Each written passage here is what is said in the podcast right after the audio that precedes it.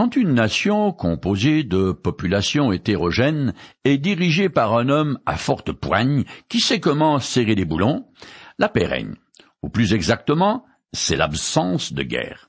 Mais dès que le souverain disparaît, alors réapparaissent les vieux litiges, les vendettas, les rancunes entre peuples accumulées au fil du temps, voire même des siècles. C'est exactement ce qui s'est passé en Yougoslavie et plus tard en Irak. Tant que Tito et Saddam Hussein étaient au pouvoir, les différents groupes ethniques et religieux se tenaient tranquilles. Mais une fois que ces dictateurs furent hors circuit, les vieux démons se sont réveillés et le pays s'est désintégré. C'est aussi ce qui est arrivé au royaume d'Israël, qui est pourtant le peuple de Dieu. Les neuf premiers chapitres du second livre des Chroniques ont été consacrés au règne de Salomon, qui fut l'homme fort au pouvoir pendant quarante ans. Maintenant qu'il est décédé, son fils Roboam lui succède. Mais les vieux tiraillements et les jalousies entre les tribus refont rapidement surface. Le chroniqueur va donc expliquer les circonstances qui amèneront la scission entre d'une part dix tribus qui vont former le royaume du Nord et prendre le nom d'Israël, et d'autre part deux tribus du Sud qui ensemble s'appelleront Judas. Soit dit en passant que les dix tribus du Nord sont en réalité neuf entières plus une partie des Lévites et peut-être aussi de Siméon. On ne sait pas trop. Quant aux deux tribus du Sud, elles sont en réalité trois, car la plus grande partie ou la totalité de la tribu de Siméon a été absorbée par Judas. Après la scission d'Israël en deux royaumes, le chroniqueur raconte l'histoire du royaume du Sud et en particulier les cinq réveils spirituels au cours desquels le peuple revint à l'Éternel son Dieu. Fidèle à lui-même, l'auteur décrit les événements selon la perspective du culte, le point de vue religieux parce qu'il entrevoit la venue du Messie qui doit être issu de la dynastie de David, celle qui règne sur Juda. Je commence à lire le chapitre 10 du second livre des Chroniques. Roboam se rendit à Sichem, où tout Israël s'était rassemblé pour le proclamer roi. Quand Jéroboam, fils de Nébat, qui se trouvait en Égypte, où il s'était réfugié pour échapper au roi Salomon, en fut informé, il revint d'Égypte. De Chroniques chapitre 10, les versets 1 et 2. Par cette cérémonie d'investiture royale, le peuple, représenté par ses chefs, reconnaît officiellement Roboam comme nouveau roi. Mais un grain pointe à l'horizon. Selon un texte parallèle, Joram avait déjà suscité une révolte du temps de Salomon, mais avait dû s'enfuir à toutes jambes en Égypte pour sauver sa vie. Un roi chapitre 11, les versets 26 à 40. Maintenant que le puissant monarque a quitté ce monde, il croit son heure de gloire arriver, et il a raison, parce que Roboam, le fils de Salomon, n'a pas du tout la carrure de son père. C'est un petit roitelet minable soumis à ses passions. Je continue. On envoya chercher Jéroboam qui vint avec tout Israël parler à Roboam. Il lui dit, Ton père nous a imposé un joug très pesant. Nous te serons soumis à condition que tu allèges la lourde servitude de ce joug pesant que ton père nous a imposé. Roboam le répondit, Laisse-moi réfléchir et revenez me trouver après-demain. Le peuple se retira donc Chroniques chapitre 10 versets 3 à 5. Le peuple en a marre d'être saigné à blanc par les impôts particulièrement lourds que Salomon lui a imposés afin de maintenir son train de vie de roi soleil. Malgré un commerce fort lucratif et les tribus que lui servent ses vassaux, Salomon n'a pas assez d'argent parce que sa cour, sa folie des grandeurs et ses projets de construction mégalomaniaques étaient des gouffres financiers qui engloutissent toutes les richesses disponibles. L'argent gaspillé par l'aristocratie est fréquemment la cause des fins de règne et d'empire, comme celui de Rome par exemple, c'est aussi la raison de la plupart des soulèvements populaires, comme les révolutions françaises, russes et américaines, pour ne citer que les plus connus. Pour en revenir à Roboam, le nouveau roi, sa réponse au peuple. Laissez-moi le temps de me retourner et de réfléchir à la question. Est tout à fait raisonnable. Je continue le texte.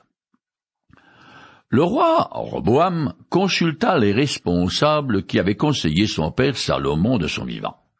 Il leur demanda Que me conseillez-vous de répondre à ces gens?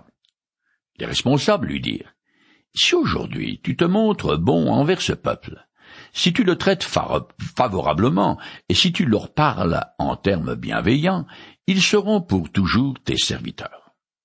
Mais Roboam n'écouta pas le conseil que lui donnaient les responsables. Il consulta les hommes jeunes de son entourage qui avaient grandi avec lui.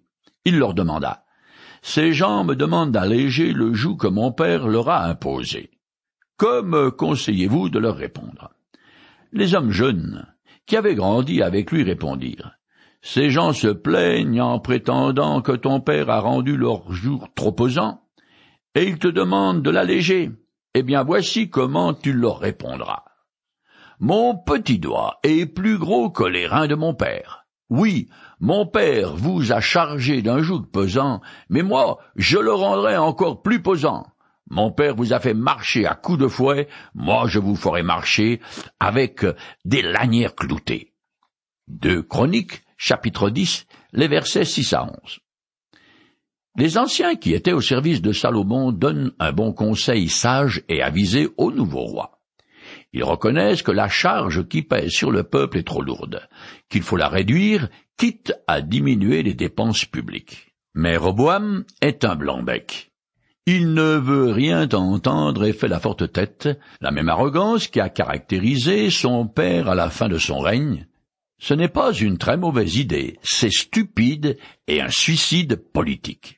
En Orient, on ne mélangeait pas les serviettes et les torchons. L'usage voulait qu'on élève le prince héritier avec les fils de familles nobles destinés à devenir les ministres du futur monarque. Roboam est devenu roi en l'an 931 avant Jésus-Christ, à l'âge de 41 ans. Or, à cette époque, on était encore considéré comme jeune jusque dans sa quarantaine. Face au peuple qui veut des réformes, le roi consulte ses compagnons de bringue, des dandys habitués au luxe et à mener la grande vie. Alors bien sûr, ils veulent que ça continue et pour cela, ils ont besoin d'argent, de beaucoup d'argent. Et donc, hors de question de diminuer les impôts, au contraire, les exigences de la nouvelle aristocratie seront encore plus despotiques, totalement contraires aux termes de l'alliance exposée dans la loi de Moïse, qui décrivent les droits et devoirs du souverain. Je continue. Le surlendemain, Jéroboam et tout le peuple vinrent trouver Roboam comme le roi le leur avait commandé. Le roi Roboam ne tint pas compte du conseil des responsables et il parla durement au peuple.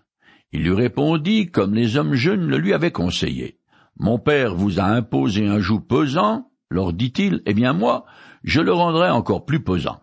Mon père vous a fait marcher à coups de fouet, moi je vous ferai marcher à coups de lanière cloutée. Le roi refusa donc de tenir compte des revendications du peuple, car Dieu dirigeait le cours des événements pour accomplir ce qu'il avait annoncé à Jéroboam, le fils de Nébat, par l'intermédiaire du prophète Aïa. De Chroniques chapitre 10, les versets 12 à 15. Aïa avait prédit ce schisme qui est un jugement de Dieu sur le peuple parce qu'il a suivi Salomon dans son idolâtrie. Je résume les circonstances de la prophétie d'Aïa. À cette époque-là, Jéroboam sortit un jour de Jérusalem et fut abordé en chemin par le prophète Aïa, vêtu d'un manteau neuf. Aïa prit le manteau qu'il portait, le déchira en douze morceaux et dit à Jéroboam, Prends pour toi dix de ces morceaux, car voici ce que déclare l'Éternel, le Dieu d'Israël. J'ai décidé d'arracher le royaume à Salomon et de te confier dix tribus. Une seule tribu lui restera à cause de mon serviteur David et de Jérusalem, la ville que j'ai choisie parmi toutes les tribus d'Israël. Je ferai cela parce que les Israélites m'ont abandonné et se sont prosternés devant les Astartrés, la déesse des Sidoniens, devant Kémosh, le dieu de Moab, et devant Milcom, le dieu des Ammonites, et parce qu'ils n'ont pas suivi les chemins que je leur ai prescrits pour faire ce que je considère comme juste et pour obéir à mes ordonnances et à mes lois comme l'a fait David, le père de Salomon. Un roi chapitre 11, les versets 29 à 35. Je continue le texte des chroniques. Comme le roi ne les écoutait pas, tous les Israélites répliquèrent au roi. Qu'avons-nous à faire avec David? Nous n'avons rien à voir avec le fils d'Isaïe. Retournons, chacun chez soi, Jean d'Israël. Quant à toi, descendant de David, tu n'as qu'à t'occuper de ta propre maison. Et tous les Israélites rentrèrent chez eux. Roboam régna sur les Israélites qui habitaient les villes de Juda. De Chroniques chapitre 10, les versets 16 et 17. Les Israélites, qui composent les dix tribus du Nord, ne se sentent plus solidaires de la dynastie de David et donc se retirent du jeu. C'est la rupture.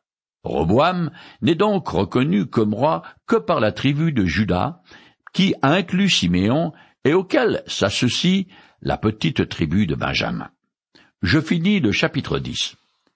Alors le roi Roboam envoya Adoram, le chef des corvées auprès des Israélites du Nord, mais les Israélites le tuèrent à coups de pierre. Le roi lui-même réussit de justesse à sauter sur son char pour s'enfuir à Jérusalem. C'est ainsi que les Israélites du Nord sont en révolte contre la dynastie de David jusqu'à ce jour. De Chroniques chapitre 10, les versets 18 et 19. Le nouveau roi n'a pas dit son dernier mot accompagné de son percepteur d'impôts. Il va lui-même chercher les fonds dont il a besoin pour s'amuser. Autant son père était sage, autant Roboam est stupide. Il n'aurait pas dû se faire accompagner par un homme plus impopulaire que son ministre des Finances, qui est sommairement exécuté. À cette époque, les despotes tentaient de mater la populace par la force, une pratique toujours très en vogue sous les régimes démocratiques. Faire couler le sang fait désordre, et ça blesse la sensibilité du petit peuple. Alors, sépare le mensonge, la déception, et la langue de bois que les dirigeants trompent le monde afin de se maintenir au pouvoir. Nous arrivons au chapitre 11 qui raconte le début du règne de Roboam, mais le chroniqueur ne mentionne pas l'avènement de Jéroboam au trône d'Israël Nord. Un roi chapitre 12 verset 20. Et ne dit rien sur son règne. Un roi chapitre 12 verset 25 et chapitre 14 verset 20. Il ne raconte que ce qui concerne le royaume de Juda. Je commence à lire en compressant tout au long. Lorsque Roboam fut de retour à Jérusalem, il mobilisa les hommes des tribus de Juda et de Benjamin, soit cent quatre-vingt mille soldats d'élite pour combattre les Israélites du Nord afin de ramener le royaume sous son autorité. Mais l'Éternel adressa le message suivant à Shemaïa, homme de Dieu. Parle à Roboam, fils de Salomon, roi de Juda, ainsi qu'à tous les Israélites de Juda et de Benjamin pour leur dire. Voici ce que déclare l'Éternel. Ne partez pas en guerre contre vos compatriotes et n'allez pas les combattre que chacun de vous rentre chez soi, car c'est moi qui ai produit tout ce qui s'est passé. Ils obéirent à l'Éternel et s'en retournèrent au lieu de faire la guerre à Jéroboam. De Chroniques chapitre 11, les versets 1 à 4. En Israël, qui est une théocratie, les prophètes sont les porte-paroles de l'Éternel. Et lui est considéré comme le véritable roi d'Israël. Roboam n'étant que régent. Le prophète est chargé d'annoncer la volonté de Dieu au monarque et de dénoncer les actes qui lui sont contraires. C'était une profession à haut risque, et certains ont été exécutés pour avoir osé critiquer le pouvoir en place. Je continue. Roboam s'installa donc à Jérusalem et fit des travaux dans les villes fortifiées en Juda et en Benjamin. Il renforça leurs fortifications. Il nomma des gouverneurs et y fit entreposer des réserves de nourriture, d'huile et de vin. Dans chacune de ces villes se trouvait aussi un arsenal de grands boucliers et de lances. Les prêtres et les lévites qui étaient disséminés dans le pays se rallièrent à lui. Et tout le pays.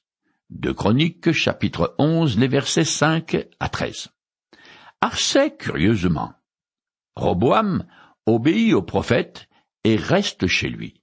Mais dès que Jéroboam aura organisé le royaume du Nord, celui-ci sera inévitablement plus fort que Juda du fait de sa population et de ses ressources naturelles plus importantes.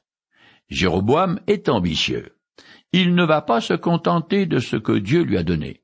Voilà pourquoi Roboam est obligé d'affirmer son royaume au moyen de fortifications de toute une série de villes au sud, à l'est et à l'ouest de Juda.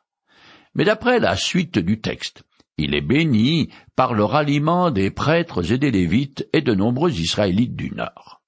Juda, à la tête duquel se trouve le descendant légitime de David, est dorénavant le seul royaume légitime et théocratique de l'Éternel.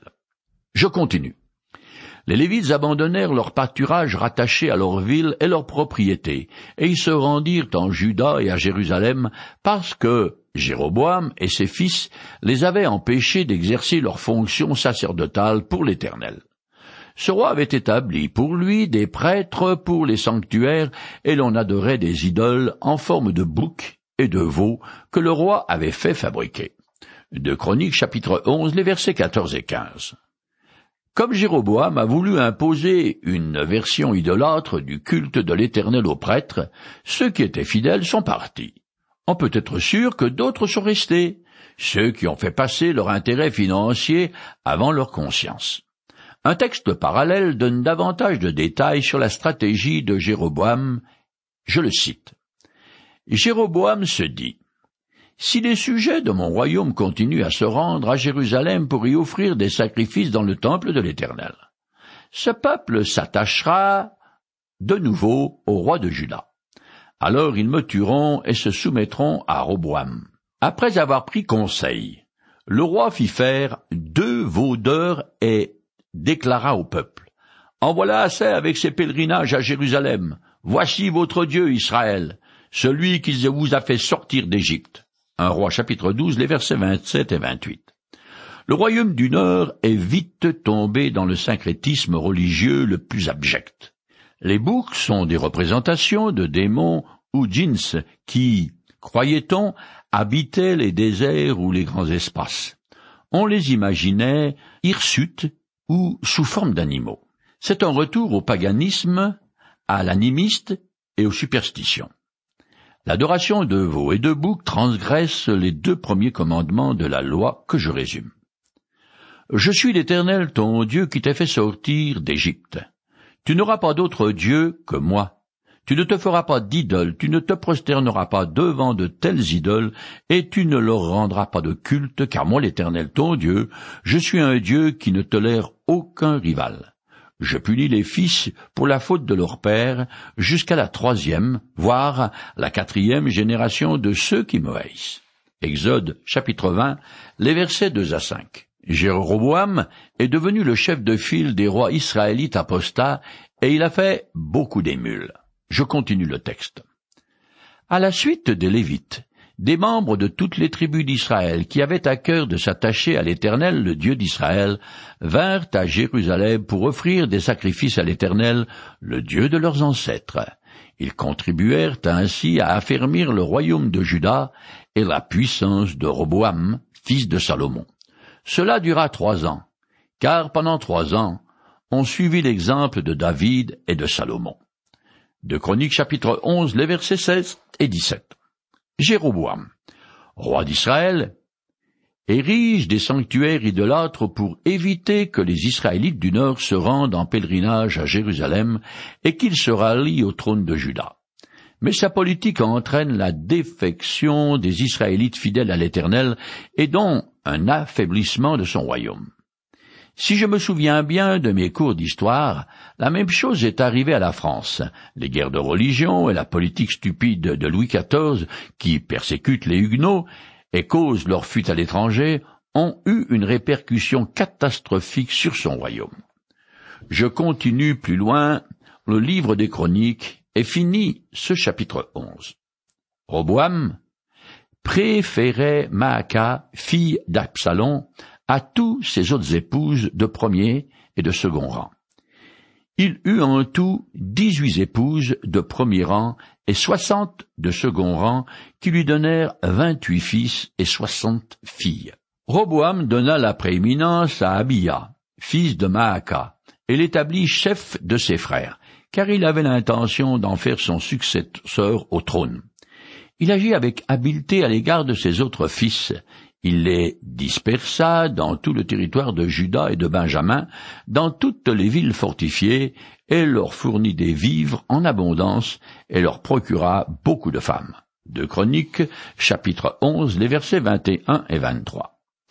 Roboam n'est resté fidèle à Dieu que pendant trois ans. De plus, il suit l'exemple polythéiste de Salomon avec ses femmes concubines, mais il n'a pas les moyens d'en entretenir mille comme son père. Par contre, il est sage en éparpillant sa progéniture et en leur donnant des femmes issues des familles importantes du royaume.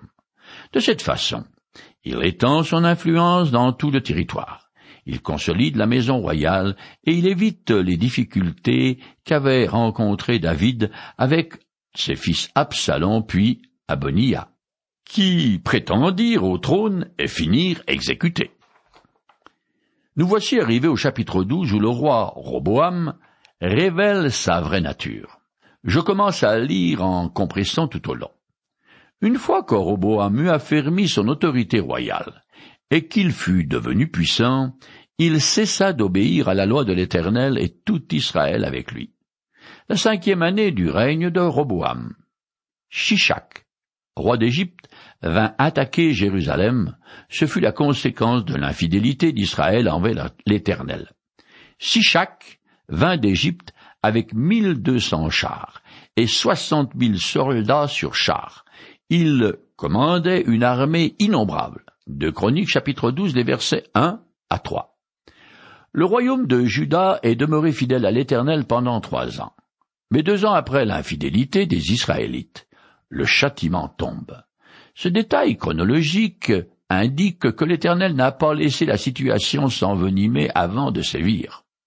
Les inscriptions relevées à Théber, dans le temple de Karnak, montrent que le Pharaon a aussi ravagé le royaume du Nord sans rencontrer, semble-t-il, de grande résistance. Pour ma part, j'avoue ne pas comprendre comment les deux rois, Jéroboam et Roboam ont cru pouvoir abandonner l'Éternel en toute impunité, sans penser qu'il y aurait des conséquences funestes à la fois pour eux et pour leur royaume.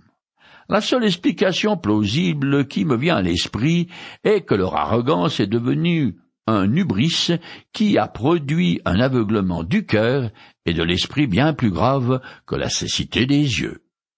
Ce n'est pas surprenant, puisque les Écritures nous mettent fréquemment en garde contre l'orgueil.